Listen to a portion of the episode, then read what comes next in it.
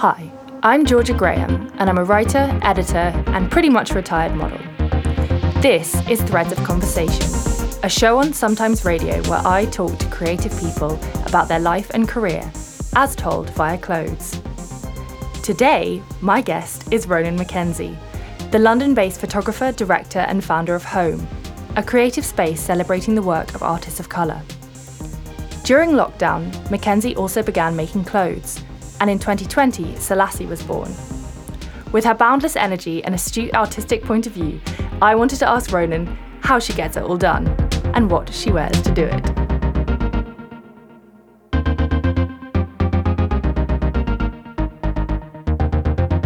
Ronan, welcome to the show. Thank you for having me. Um, so let's start with the first piece. So this is the piece that reminds you of your childhood. So please, can you describe uh, the piece you've chosen for this? So my first piece is a purple shalwar kameez. I grew up in Walthamstow in northeast London, and uh, it's a super super diverse and multicultural area. And many of my friends were Muslim, and two of my really close friends were. One of them was from Algeria, and the other was from other was from Pakistan, and they both regularly wore shalwar kameez, and it's like a long uh, sort of like knee length dress um, with trousers that match and also a scarf that matches um, that some people wear over their head or just around their neck or it can kind of be like worn in different ways. Um, and so growing up, they were always wearing them and they came in all these different colors and were really shiny and some had glistens and crystals and sparkles and um, i think because i grew up in, at a time and in a space where we were all very engaged in each other's cultures um, and it was it was really normal to share those things with your friends. And so when I was like eight or nine, I really really wanted my own one because they were so beautiful. And um, there was a shop just down my, just around the corner from my mum's house that had all these beautiful saris and shalwar kameez. And one day my mum was like, "Yeah, go on then, let's just do it." I think from there I started being a lot more experimental with the clothes that I would wear and had a whole clown phase after that where I was obsessed with like going to Camden and wearing like multicolored tights and like cartoon print and all of this really random stuff. And I think my mum and my parents just sort of were really free with me and just let me wear whatever I want. Um, and all my friends as well all thought it was quite cool. So, so that was I think that that shalwar kameez is sort of the the piece that reminds me of my childhood because it's the piece of when I started I guess take more direction on the clothes I would wear and um, I guess my little tiny sense of style, my baby sense of style started to evolve. Your little sapling of style. Yeah, exactly. Sort of blossom. exactly. Yeah, so I was going to say, you mentioned your mum um, and your siblings. Like, um, you know, do you come from quite a stylish family? What was your consciousness around sort of fashion and style when you were younger? Was there someone that influenced you, or perhaps the other way that someone you were like, oh my god, they no. have such bad style, I must make an effort. no, my mum was always really stylish, to be honest. Like she used to like come pick us up from primary school wearing like leather leather skirt, and she always had really good haircuts and like high top, and she'd always look really slick. And my mum was always someone that would be that person to like, okay, like when she was like 12, she really wanted hot pants because everyone had hot pants in Barbados and that was like really the, the thing. So she saved her money and bought her fabric and made herself hot pants on a sewing machine. And it was that kind of culture. Um, so I remember my, my mum always looking really good. Um, and my older sister, my oldest sister, she started making clothes when she was like, well, say when I was 15, so she was in her early 20s, and she had like a little brand for a little while. Um, and before that, she used to like customize denim shorts and sell them on eBay. And she would paint like really quite like pop art things on them. Um, and she would sell her shorts. And I started painting like, do you remember when Topshop and Topman had that whole like plimsoll phase? Yes. oh my god, yes. and you remember the smell of those plimsolls? um, and I had a phase of painting plimsolls like cartoons on them, like SpongeBob and.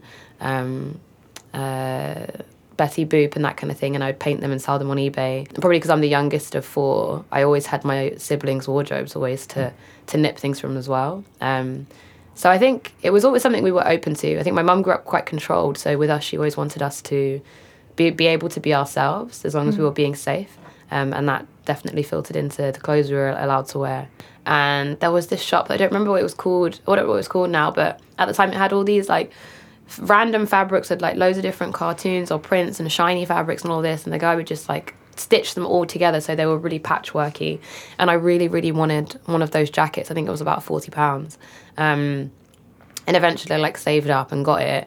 And I was just so excited about it. And it was probably one of the ugliest things I've ever, I've ever seen. There's a picture of me on a secondary school school trip wearing it a secondary school ski trip that we went on. And I wore it to like the disco with some like neon green tights or something.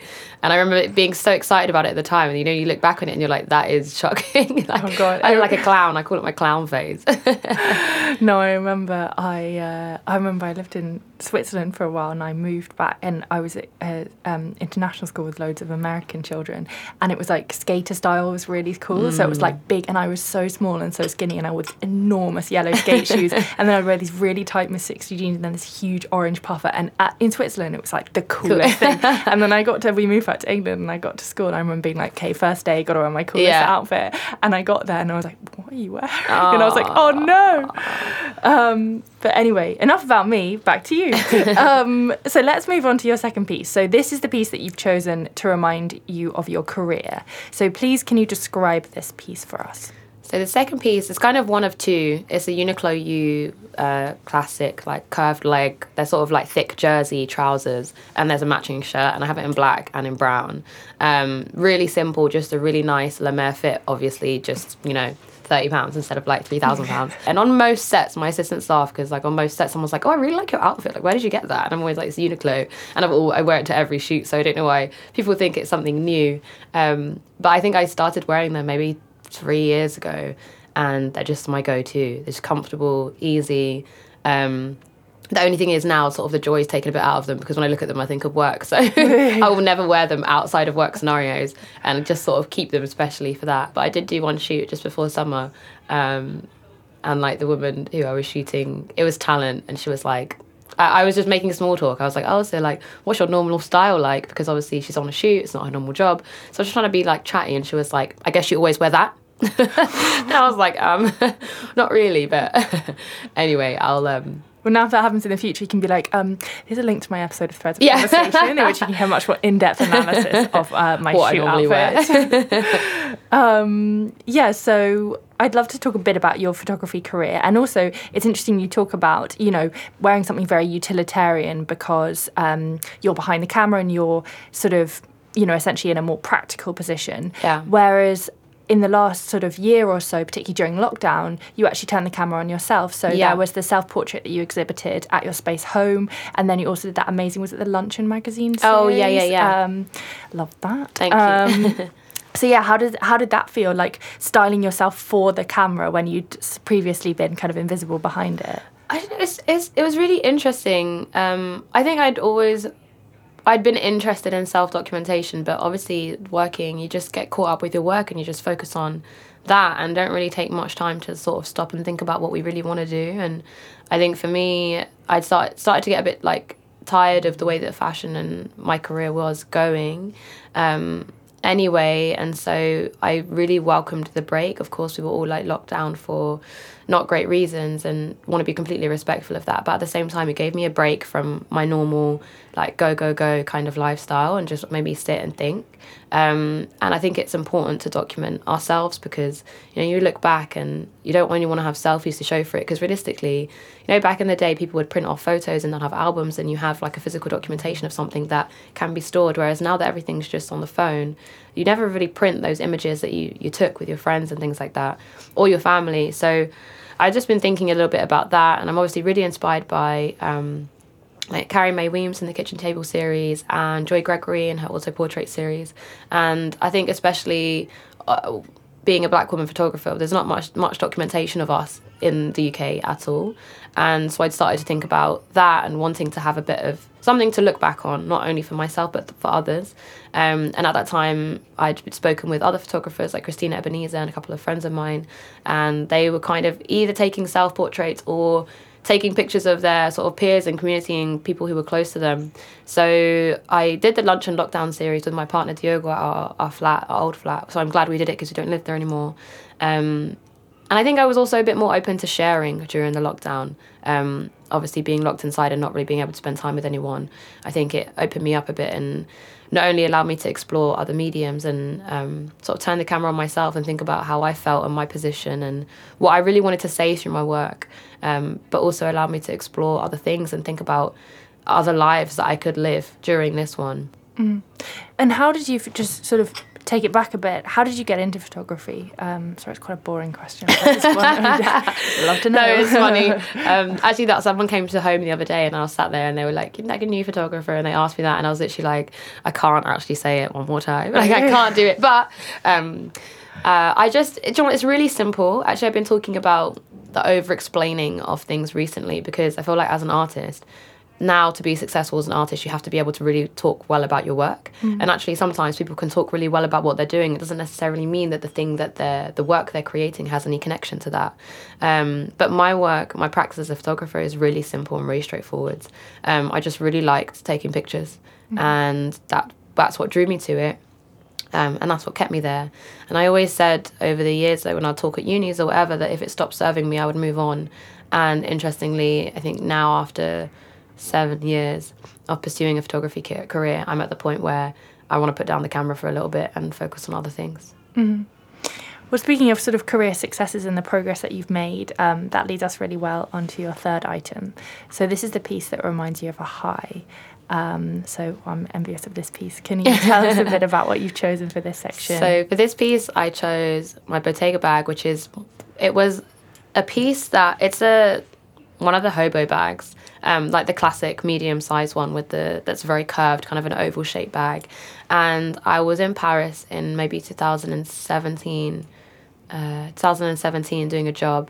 Um, and my mum wanted to, I took my mum with me um, and she wanted to go to that mall there, the big like kind of Selfridges of Paris. Can't don't know, can't remember what it is. Um, and she wanted to buy a bag, and I wasn't. I'd never. I've never been like a really bag person or like very like ladylike in that way. Um, I was always way more into shoes and not even necessarily like boots and things like that. Um, but I remember seeing this bag on the shelf and being like, oh my god, this bag's really amazing. And then I went up and saw the price and I was like, okay, well, I guess that would just be like a, a dream to have. Um, it's the one the ones you instantly sort of step away because yeah, exactly. Personally, I'm always like scared of being even yeah. It's like the same way that whenever I like drive, I never park near expensive cars. Oh, like, yeah, just, yeah, in yeah, case, just in case, like I'm a liability. and I saw it and I just really, I don't know, I, I think it gets go back to that feeling of not being an inexplicable feeling that sometimes artwork brings. Like I saw the bag and I often have that with items of clothing. I'm like, oh, I just need that. Um, and I can't stop thinking about it. And so that was this Bottega bag, and I saw it, I saw the price, and I was like, okay, never mind. Um, and then two years later, obviously I've done a lot more, I've done a lot more work since then, and I've done a lot more commercial projects, and I was also kind of starting to just think about myself and wanting to give myself a gift and a treat for something, for the work that I'd done thus far, and also, I guess, a new step in taking care of myself and, you know, believing and knowing that I'm worth certain things. And I was thinking about the bag and I still really wanted it even though it was two years later. And um, I took myself to Selfridges uh, and I was listening to Stay Flo by Solange by Solange. Um, and that song I think always gave me like a nice calm and confident feeling. And I was walking around and I went to look at it and then I was walking around a bit more and I was like, am I actually going to do this? Am I going to spend this much money on a bag? Am I really going to do it? And I thought back to when I was looking at it with my mum a few years earlier and how it was so unattainable. And at this point, it w- it become attainable. And I just thought that I wanted to celebrate that moment and I bought the bag and it's just it was the one of the last ones they had before Daniel Lee took over at Bottega, mm. um, or before that collection was coming through. Um, and maybe that was just what the woman in the shop told me so that I would buy it. But I was like, okay, this is like the last one they have in the store, and it's kind of a la- going to be the last of this Bottega life before Daniel Lee or before the new collection comes through. And I just felt like it was meant to be, so I bought it and that remind always reminds me of the confidence and the pride that I had in that moment, um, and that sort of looking back and feeling it was just sort of a well done, I guess, to myself. I think it's really interesting you talk about that with luxury fashion as well, because we sometimes think like, oh my god, these prices they mm-hmm. they are incredibly unattainable, but then also the sort of working for an item like that and then the reward and the sort of gratification that you feel and the connection you create with an item like that yeah. is something that is incredibly special because I'm personally Definitely. always caught in two minds about like oh it's so expensive but then also like the journey that you go on to get yeah and also the journey that the the piece has often gone on to get there too like whether it's handmade or whether it's made by artisans or there's a craft up caught up in the product or the piece that makes it so much more than just a bag or just a pair of shoes or just a jacket or whatever um, and I think knowing that that piece will last you 30 years, 50 years. Maybe it's a piece I would even hand down to a child or a niece or a nephew or something. Um, I think that's really special and something that I think fashion makes you forget because it's so fast paced and because there's always a new collection every five minutes and there's always something new to buy and new colours and everything's new. But actually, like, if we strip it back and think about the process and the journey of you know thinking about that thinking about the piece to it being made to me having it and where I've taken it and what it's carried and what it's held for me and the significance of it.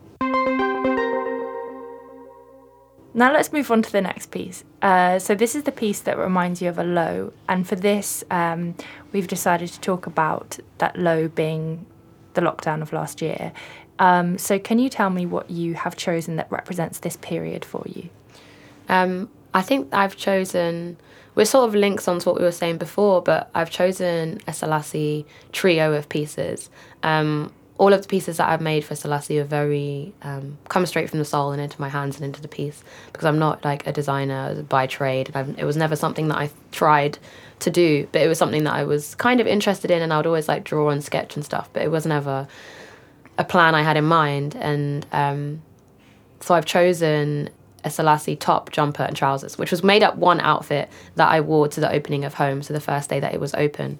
Um, I was wearing it, and the top is like a kind of mini apron uh, that you just tie around the back, and there's a crop jumper that goes underneath that, and then these sort of seam balloon trousers um, that are really long because you know us tall people, it's really hard to find trousers sometimes. So yeah, so just to clarify for the listeners, Selasi, that's how would you? It's your brand essentially. It's yeah, your... it sounds still kind of weird like saying it like that, but yeah, it is like a brand where there are clothes yeah, that yeah. people will be able to buy eventually. I just started making clothes during lockdown. It was never actually intended to be anything, but I started sharing it and I was really enjoying it and I was enjoying the process of it and I was enjoying how I was able to translate the same ideas I talk about through my photography and through my, my directing and film work, but just in garments. And I, what I also loved about it was the the prospect of collaborating with different people in different ways that I wouldn't be able to access through photography. Like working with Knit Studio, I work with KBN Knitwear, and we've developed these thermal series, which is all about um, the way that m- more melanated skin scars and um, and also about having something close to the body that holds you. And then I've collaborated with my friend Ricky, who has a brand Wesley Harriet, and we've done pieces together. And then I collaborated with Marco Bakovic, Bakovic with Marco Bakovic on shoes. Um, okay, we can record it again and then yeah, yeah, yeah, It'll be like Marco Bakovic, Marco Bakovic, Marco, Michael Bakovic, Marco Bakovic um, on shoes. And um, how did you choose the name? What does it mean? Uh, it means God hears me. Um, it's a Ghanaian name, traditionally a boy's name, um, and I take that to be very intuitive. And my my I guess the way that it works for me is it's more about me hearing myself and as long as i trust my intuition and myself, then everything will kind of stems out from there and works out from there. I think it's just about kind of finding an inner sense of peace and an inner sense of strength, and um, I'm projecting that out into my everyday. Um, and it was really special to me to have a an African name as the name of the brand because when I was talking, when I was thinking about it, I was like, hey, what am I going to call this thing? And I wanted it to be something that doesn't conjure up uh, whiteness like my name does. Most people think I'm a white guy, a white Irish guy because of my name and my surname's Scottish. And my dad's uh, half Jamaican and the name's from his mom. So if you think, okay, how does this this well young black girl get a Scottish surname? It's like go back a couple of generations and it's plantation and it's slavery. And um, my first name my parents chose. It's the name of a sixth or seventh or fifth century Irish saint and they found it in a book in the library and they just really liked it and like, they had no connotations of it so they enjoyed it. And I remember a couple of years after I was born Ronan Keating like popped off my mum was like oh fuck's sake. Sorry sorry. Um, but giving this new body of work life and also taking ownership and taking responsibility about the fact that what I'm talking about is about my skin and my experience and how I want to be perceived in the world. The way that I am as I'm growing is extremely intentional. And nothing's like an afterthought especially with home my space. Everything is thought out even the cups that we get the candles that we get from black owned spaces um, the shape of everything where all the books that we have the placement of everything even down to the tea towels and then being in our kettle is like aligned with the color scheme and the feeling that i want the space to have. And everything is very specific which could make me kind of annoying in some ways when like something's posted on our instagram um, that joanna might have done and i'm like oh you need to delete that and take it do it again because it's not right. But I think that level of like detail and intricacy flows through me and that's why I have to be 100% you know in love with what I'm doing and if I'm not then um, I just can't do it. Mm. so can you describe a little bit um, home like what that space is and where it came from? Yeah it's it, I really just took it upon myself. I don't know anything about the art world, but um, I took it upon myself to create a space that people would feel welcome and comfortable. Um, I call it this kind of like multifunctional creative space because it's sort of a gallery, sort of community space, sort of library, sort of hybrid. Um, and I just wanted people to have a place to go to feel comfortable and see artwork without feeling excluded, um, where everything was free. Whereas as long as you can get to the front door, then you're able to access everything. Um, I wanted photo books and literature to be more accessible, especially from people of color. Um, I wanted somewhere that you can go and work and sit down, take your laptop, and you don't have to pay for anything, a coffee, or you know, feel like you need to go anywhere. Um, and I thought there needed to be more in London to celebrate the work of black artists because there really isn't, and even the ones that are, the majority of them aren't black owned, even if they show work from black artists. And so there's a layer of context that's always going to be missing. Not to say that someone who's not a person of color can't understand and contextualize, but there often is a lack of context, and that comes down to again a feeling. Um, and so I just took it upon myself to make one because I thought it was really necessary.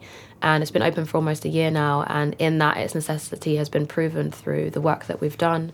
Um, we do like residencies and grants and um, alongside exhibitions and have started doing more public programming now that um, we're able to be outside a bit more and be in the same spaces a bit more. Um, and I, I say it's got a keen focus on BIPOC artists because it's not extremely, completely exclusive.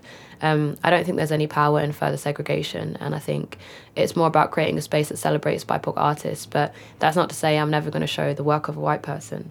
It's just to say that this is our focus, this is what we're doing, and this is what you need to be comfortable with and celebra- celebrating if you to step into the space. Um, but it's really just a space that is supposed to warm and welcome and for people to feel comfortable to sit down and spend time with the work. Like in most gallery spaces, it's cold. There's like one wooden stool there that no one's really allowed to sit on, or if someone's sitting there, they're kind of in the way of the work. Um, and I think it's important to be able to make artwork, especially for people of color, and even further to that within the black community, to make being around artworks. Um, more every day. It very much is every day because there's like you know so much uh, creativity and craftsmanship within the black community. But I think looking t- uh, to and feeling more comfortable in, uh, I guess, more traditional um, exhibition spaces. Um, is, is quite valuable and to know that those works are for also for us and that we can actually have an opinion on those works. I was talking to somebody actually, this lady that um, kind of like was judging my outfit when I was on the job, and um, she. I feel like she's like the villain in our story. um, we were talking about accessibility to artwork, and she was saying that you know public art is really accessible because it's out there and anyone can see it. And my counter to that was that yes, yes you can see it, but just because you can see something doesn't mean that you can read it. You know, um, doesn't mean that you think you're allowed to have an opinion on that. I think so much more work needs to be done to actually handhold people and bring them into creative spaces and let them know that you can like this work, you can not like this work, you can not have an opinion on the work, but you can know that whatever opinion you have or whatever emotion you feel is valid and valuable. And I think that's, I guess, one of the key things I'm trying to do through home. Meanwhile, making more space for people, creating more opportunities for people, um, and myself alongside that. Um, so moving on to your next piece. So this is a piece that made you feel a part of something. Um, so can you tell me what you've chosen for this and why? So for this piece, I've chosen um, a Richard Malone handmade turtleneck that um, is well, actually, there's two. I don't actually have a favorite one out of two of them. I have a dark green one, and I have sort of like a coral colored one, and the they are so beautiful and intricately made. Um, very seemingly delicate pieces because they're almost like a weaving framework. I don't even know how to describe the type of knit. There's sort of like space in between the knit, so it's semi see through. Um, but there's this kind of ribbing that goes along the piece that is, I guess, where the color is more dense. Um, and it's like a high turtleneck with a zip down the back. and they were made by Richard Malone and his team. And Richard Malone, I'm a massive fan of for his craftsmanship and um, and the history and soul and, and the thought that goes into all of the work that he does. Um, and he made these uh, three coloured turtlenecks to donate to Black Lives Matter and the African Rainbow Family, two charities last year. And there was another third one that I don't remember which charity it was.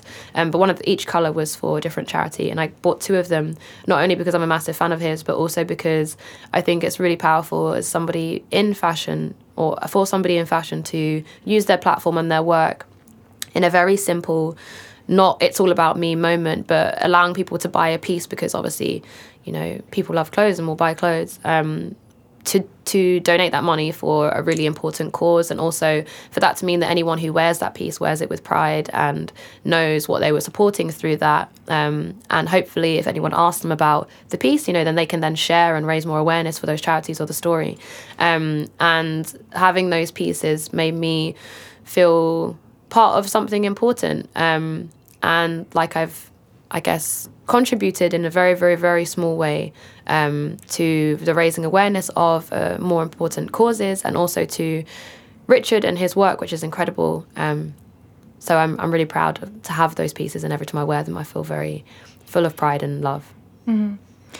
Um, and I wanted to ask you, I mean, you're someone who's really unafraid to call out sort of half baked efforts or like tokenism in the industry. And I think you're just such an incredibly brave and such a necessary voice.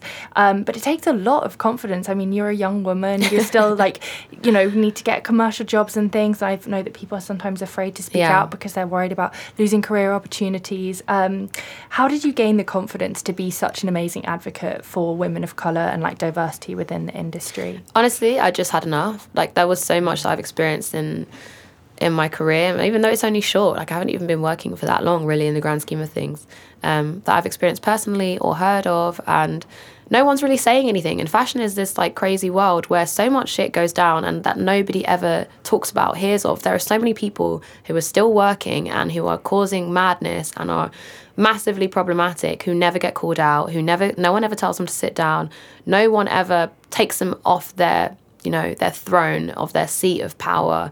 And I am just not willing to let things slide anymore because I already let things slide when I was also afraid of how things might impact my career. Um, and again, it got to lockdown where I definitely gained a lot of confidence and motivation to to just speak because I'd had enough and no one else was going to speak. And even now, you know, if I ever say anything, I get like hundreds of DMs of people like, "Oh my god, this is so amazing! You've said that. Like, thank you for giving me the, you know, the confidence to say that." And I just hope that inspires more people to speak more publicly because there's no point whispering in the background when you know things really do need to change and I don't think things will change unless we make them change and as we make people more aware unless we throw people off their thrones. Um, and so I'm just willing to be that person and I think I'm I'm not someone who's willing to be in a bad situation if just for the clout of the cover or the magazine or the being with that designer or being at this party or whatever. Like I started my career, like my adult working life, working in retail. I used to work in office shoes in Stratford, Westfield, um, which is where I met my friend Justin, who's an amazing creative director and um, an artist, and where I met my friend Kerry, who works at AIPR or, um, or does fashion PR, who's given me so many opportunities um, in my career um, through being in that space. And I always think to myself, of course, now I have a lot more financial commitments because I have home and that's not off its feet. But if anything, I can always go back to retail. I can always get another job. I can always, I've been teaching in the last few years and I can always just do more teaching if if I could, you know, if I had the opportunity to. And I'm not willing to be in a space that doesn't serve me. And I'm not willing to take any crap. And if that means that I need to like scale back and not do big campaigns or big jobs and have a more um, pick up one of my practices like teaching um, or even working in retail or you know getting a different type of job if that means that i can be true to myself and speak the wrongs of the industry that i feel need to be spoken then i'm willing to do that and i'm willing to i think it's like a burning bridges thing you know and i used to be concerned about burning bridges and i think often people are concerned about burning bridges but actually what's the point of the bridge if it's not going to take you where we need to go it's not going to take me where i need to go so i'm just willing to burn the bridges down and even though sometimes I feel funny because like I don't have a super loud voice in the industry. Um, or like not like people are really like paying tons of attention to what I'm saying enough to throw someone down. Um, but I always think everyone's voice is really powerful, and even if mine's not super loud, doesn't mean that I shouldn't say what needs to be said. And for me, it was Instagram because I knew that's where people listen. So I was like, fuck it, let's just do it. Mm. We need to get the woman who dissed your outfit and the um, uh, what else we were talking about accessibility to art. I feel like she's like the archetype. Like, do you know what I mean? She's uh, sort of every woman of a particular type of person. exactly. Um, it feels somewhat trivial to move on to the next item, but move on we must. Um, so, what is the next piece you've chosen? This is the one that reminds you of a great party. I think it's not, it's important because I think along with like you know, talking about the shit that goes down, we also need to have a fun time. Um, and the piece, or not necessarily the piece, but anyway, I've chosen the Moi top, um, which is a piece from my friend's brand, a really close friend of mine, Maria, and the brand's called Maria.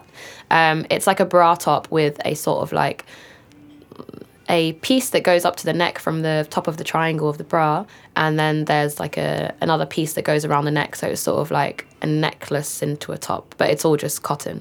Um, and I've chosen that because I had a p- party for my 25th birthday, and it was so fab, and it was like one of the best nights I've ever had, and I just danced all night. And I always, very often, wear Marie at when I'm gonna go out because I sweat and I really like to break it down. So I need to wear something that I'm comfortable in, but also feel great in. Um, and that Moi top reminds me of my 25th birthday party.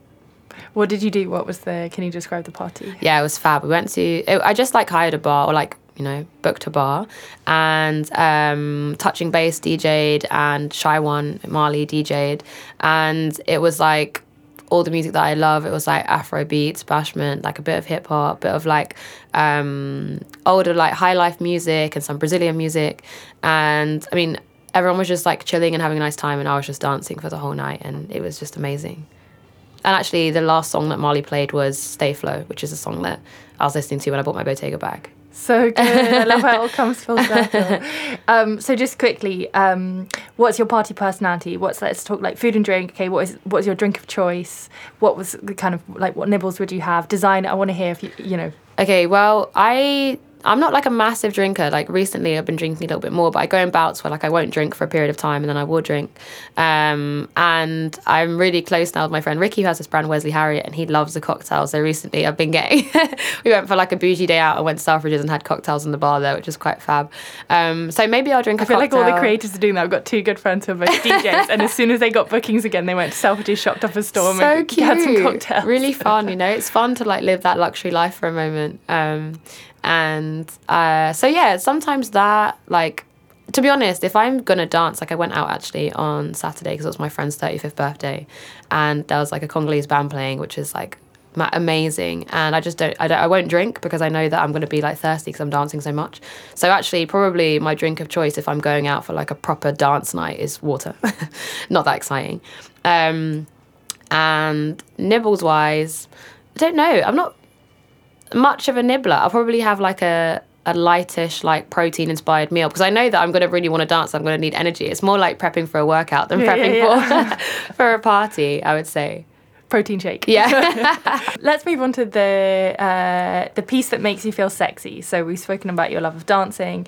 Um, can you uh, tell me about the piece that you've chosen for this category?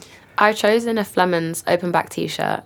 Um, it's like a fitted, um, kind of like tight-ish black rib t-shirt um, with orange trim, which has like uh, I guess like orange, you know, like the threads are orange, um, but the top's black. I like how you keep dropping the word. Do you know what? This is like very maybe, good. maybe you really it's like the podcast is really in my branding. mind. it's in my mind, um, and the back is just like got a complete like half circle cut out. Um, and I just love it so much. It's not something that I would necessarily wear like if I'm going out or something. It's more of like an everyday sexy that I just enjoy with like some baggy trousers. Um, and I think I really love. There are certain parts of the body that I really love and feel that are very sexy. So like the back, shoulders, um, things like that. So this piece is just one that, even though it's really casual, always makes me feel very, um, very empowered and um, and sensual, which I enjoy. Yeah, because I was going to ask, I'm so interested in like different people's definitions of sexy. Like, mm. um, what does it mean to you, and is um, what makes you feel sexy? Has that changed over time? Like, yeah, definitely, definitely. Um, I guess when I was younger, sexy was like what I thought people thought was sexy. So like tight stuff, short stuff, um, very like traditional, I guess. Um, and I would say my style is not like super feminine. Like I'm often wearing like quite baggy stuff. I do like a tight top, so I'll pair it with like something really baggy. Um, I love boots, so I'll be like I don't know. I'll wear like a tracksuit and boots, and like I'll find that very sexy. Um, I also used to have for like ten years. I had really long hair, I had locks, so I think my feminine femininity and sense of sexuality and sensuality was caught up quite a lot in my hair. So four years ago, when I cut my hair off, that sort of I guess gave way for a new breadth of what I thought was feminine and sexy and masculine. And for me, my style is very, I guess, ambiguous in a way that it really varies day to day. Um, and I think what I think is sexy is when someone is very empowered and feels very confident in whatever that is. Um, I do love a grill. Um, I think grills are sexy. I think recently I've gotten quite into rings. Um, but I think that's also probably something again to do with power. So um, I think like feeling very have being very chunky in terms of jewelry, um, playing up to my masculinity in that sense, um, but then wearing like nice heeled boots and like a tight top with like a really baggy pair of tracksuit bottoms. Um, that's what sexy is for me. It's more about me not worrying about whether I look a certain way or um, you know what other people think of how I am, and more that if I feel good in it, then that's the sexiest thing for me. Mm. And what about like in a partner or someone? Like what um, what are things that you find sexy and what are things that you don't find in a sort of clothing context? Um, We're being super superficial here. I mean, we like to take from the deep right to the sort of. I like think again, shallow. it's more like someone someone whose clothes fit them properly. How they how whatever that whatever it should look like is someone that wears clothes that sh- that look like they fit. Um, I think it's sexy when someone has their own thing about them, and even if it's not wearing things that anyone would necessarily or like I would necessarily like, it can be sexy if they're carried well. Um, I think I think it's really it's really about confidence, and so it's not even necessarily particular pieces that I that I can't stand because there are some things like I never really enjoyed a man in a cardigan, but then a, a friend of mine, um, a really close friend of mine, Ollie, started wearing these cardigans, and I was like, actually, it looks quite good, you know. Like if he loves it, then I can I can see it. Um, I always find it's kind of it's that what you mentioned before, like intentionality. When people have been like, I choose that because of this. Yeah, you yeah, can yeah, feel that in what they wear. Find that very attractive quality. It's also when people are doing too much. Like sometimes people look very put together, like they've tried so hard to look a certain way, and it might not be that comfortable, but they're like really want to look like that. Mm. That's also such a turn off. That's not sexy at all. I think like someone can be so sexy wearing like a tracksuit, trainers, and like nothing, like not just like nothing in particular, you know. Um, but if they're like carrying that well and like make eye contact, then you know, we then I'm one. So right, let's We've we finally got to the last item. So this is um, the piece, the one that got away. Um, so please, can you tell me? I loved your anecdote about this. tell me what's the one that's still getting away. This is the most recent one that got away. Um, well, so I really wanted those Telfar boots, uh, the brown ones with the like little like T and the mini bag. Um, and they came out like dropped like last week, right? And like when they dropped first time, um, I was actually at Frieze and I was with my friend Joy Yamusangie and I really wanted them. So I set my alarm and everything. I got on the website at the right time, and my phone was really slow. So Joy was trying to do it on their phone as well. And um, we, managed to get the thing into our basket. I managed to get to the checkout, and then this like weird thing was coming up that was like, uh, "We'll let you know if your address isn't right or whatever." So um, Joy's phone was then going really slow, and now Joy's getting like increasingly invested in us getting this mini bag and these boots. Um, and it was like, "Hey, if we get like Joy's like, okay, now maybe I even like it, if we get it, maybe we can share it, can like split custody between our houses." Um, and then it was like I'd got to like 18 past two or four, whatever the time was. Um, and like the checkout seemed to be going through. And then it was went got all the way to a checkout and then it was like, oh, this piece is sold out. So I was like, oh, for fuck's sake. And then there was going to be another drop that evening. Joy's actually sent it to me. Joy's sent it to me. There was another drop at like 11 p.m. or whatever. And I was still out. Um, but Joy was going to be at home, so they were like, "Okay, I'll check it on my laptop and see if we can do it." Because we were both like, "Oh, bots! It's bots! All the bots have gone." and then we were like, "Okay, we'll check it on the laptop." And I was out on my phone, so then I tried. Then um, I got the pieces in my basket, and obviously I'm like a size, I'm like a UK five, six, I can manage. So that's like a really sought after size. Um, got the thing in my basket, got to the checkout, um, and it was like, oh, we don't ship, you can't ship to the UK. So I was like, oh, for fuck's sake. So then I had to go find an address in the um, in the US, and my friends moved to LA, and I don't know her new address. So I was like, okay, my agent's office can send it there. By the time I got the address, piece was sold out. Then there was going to be another UK drop on, on Monday, last Monday at like 5:30 a.m. So I set my alarm for like 5.20. I had already created an account on the UGG website at this point. So I was like, okay, I've already put my, my address in, my card details. All I need to do is like put the thing in and check out. So it got to like 5.30 and it had like a timer on the website to um, you know when it like goes down to zero got to the website and it just started counting like minus 0001 minus 002 so it wasn't even dropping and I, I was on the website for like 20 minutes and it still hadn't dropped and it was obviously like 10 to 6 in the morning. And I was like okay well I went on the, um, UGG Instagram. They had a, ti- a timer that was like they're dropping at actually like 8.30 so they had a countdown on their Instagram stories. So I was like okay I'll set my alarm again. I'll just like get up then. Anyway got up at like half an hour before 8 or whatever. Um, went to the UGG website, everything was already sold out. But they had the mini bag, but I was like, I don't want the mini bag by itself. It has to be with the boots. So uh, went on StockX even. StockX don't have the boots; they only have the mini bag. Joy was like, "Oh, this is this is gone. Let's just get the bag." I'm like, "No, um, I really want the boots. Like, I really want the boots as well. Otherwise, it's not really a vibe. Like, it has to be both of them." So still on the hunt, but don't think it's going to happen. Still on the hunt. Okay, UGG PR, if you're listening, consider the Please hint very up. much dropped. Ronan, that's all we've got time for. Thank you so much. It has been so fantastic to hear about all the different items that you've chosen and all of the stories you've told around them. I know that you recently lost your voice, so thank you so much for generously using what little is left of it um, Thank you for having on me. this show. So, yeah.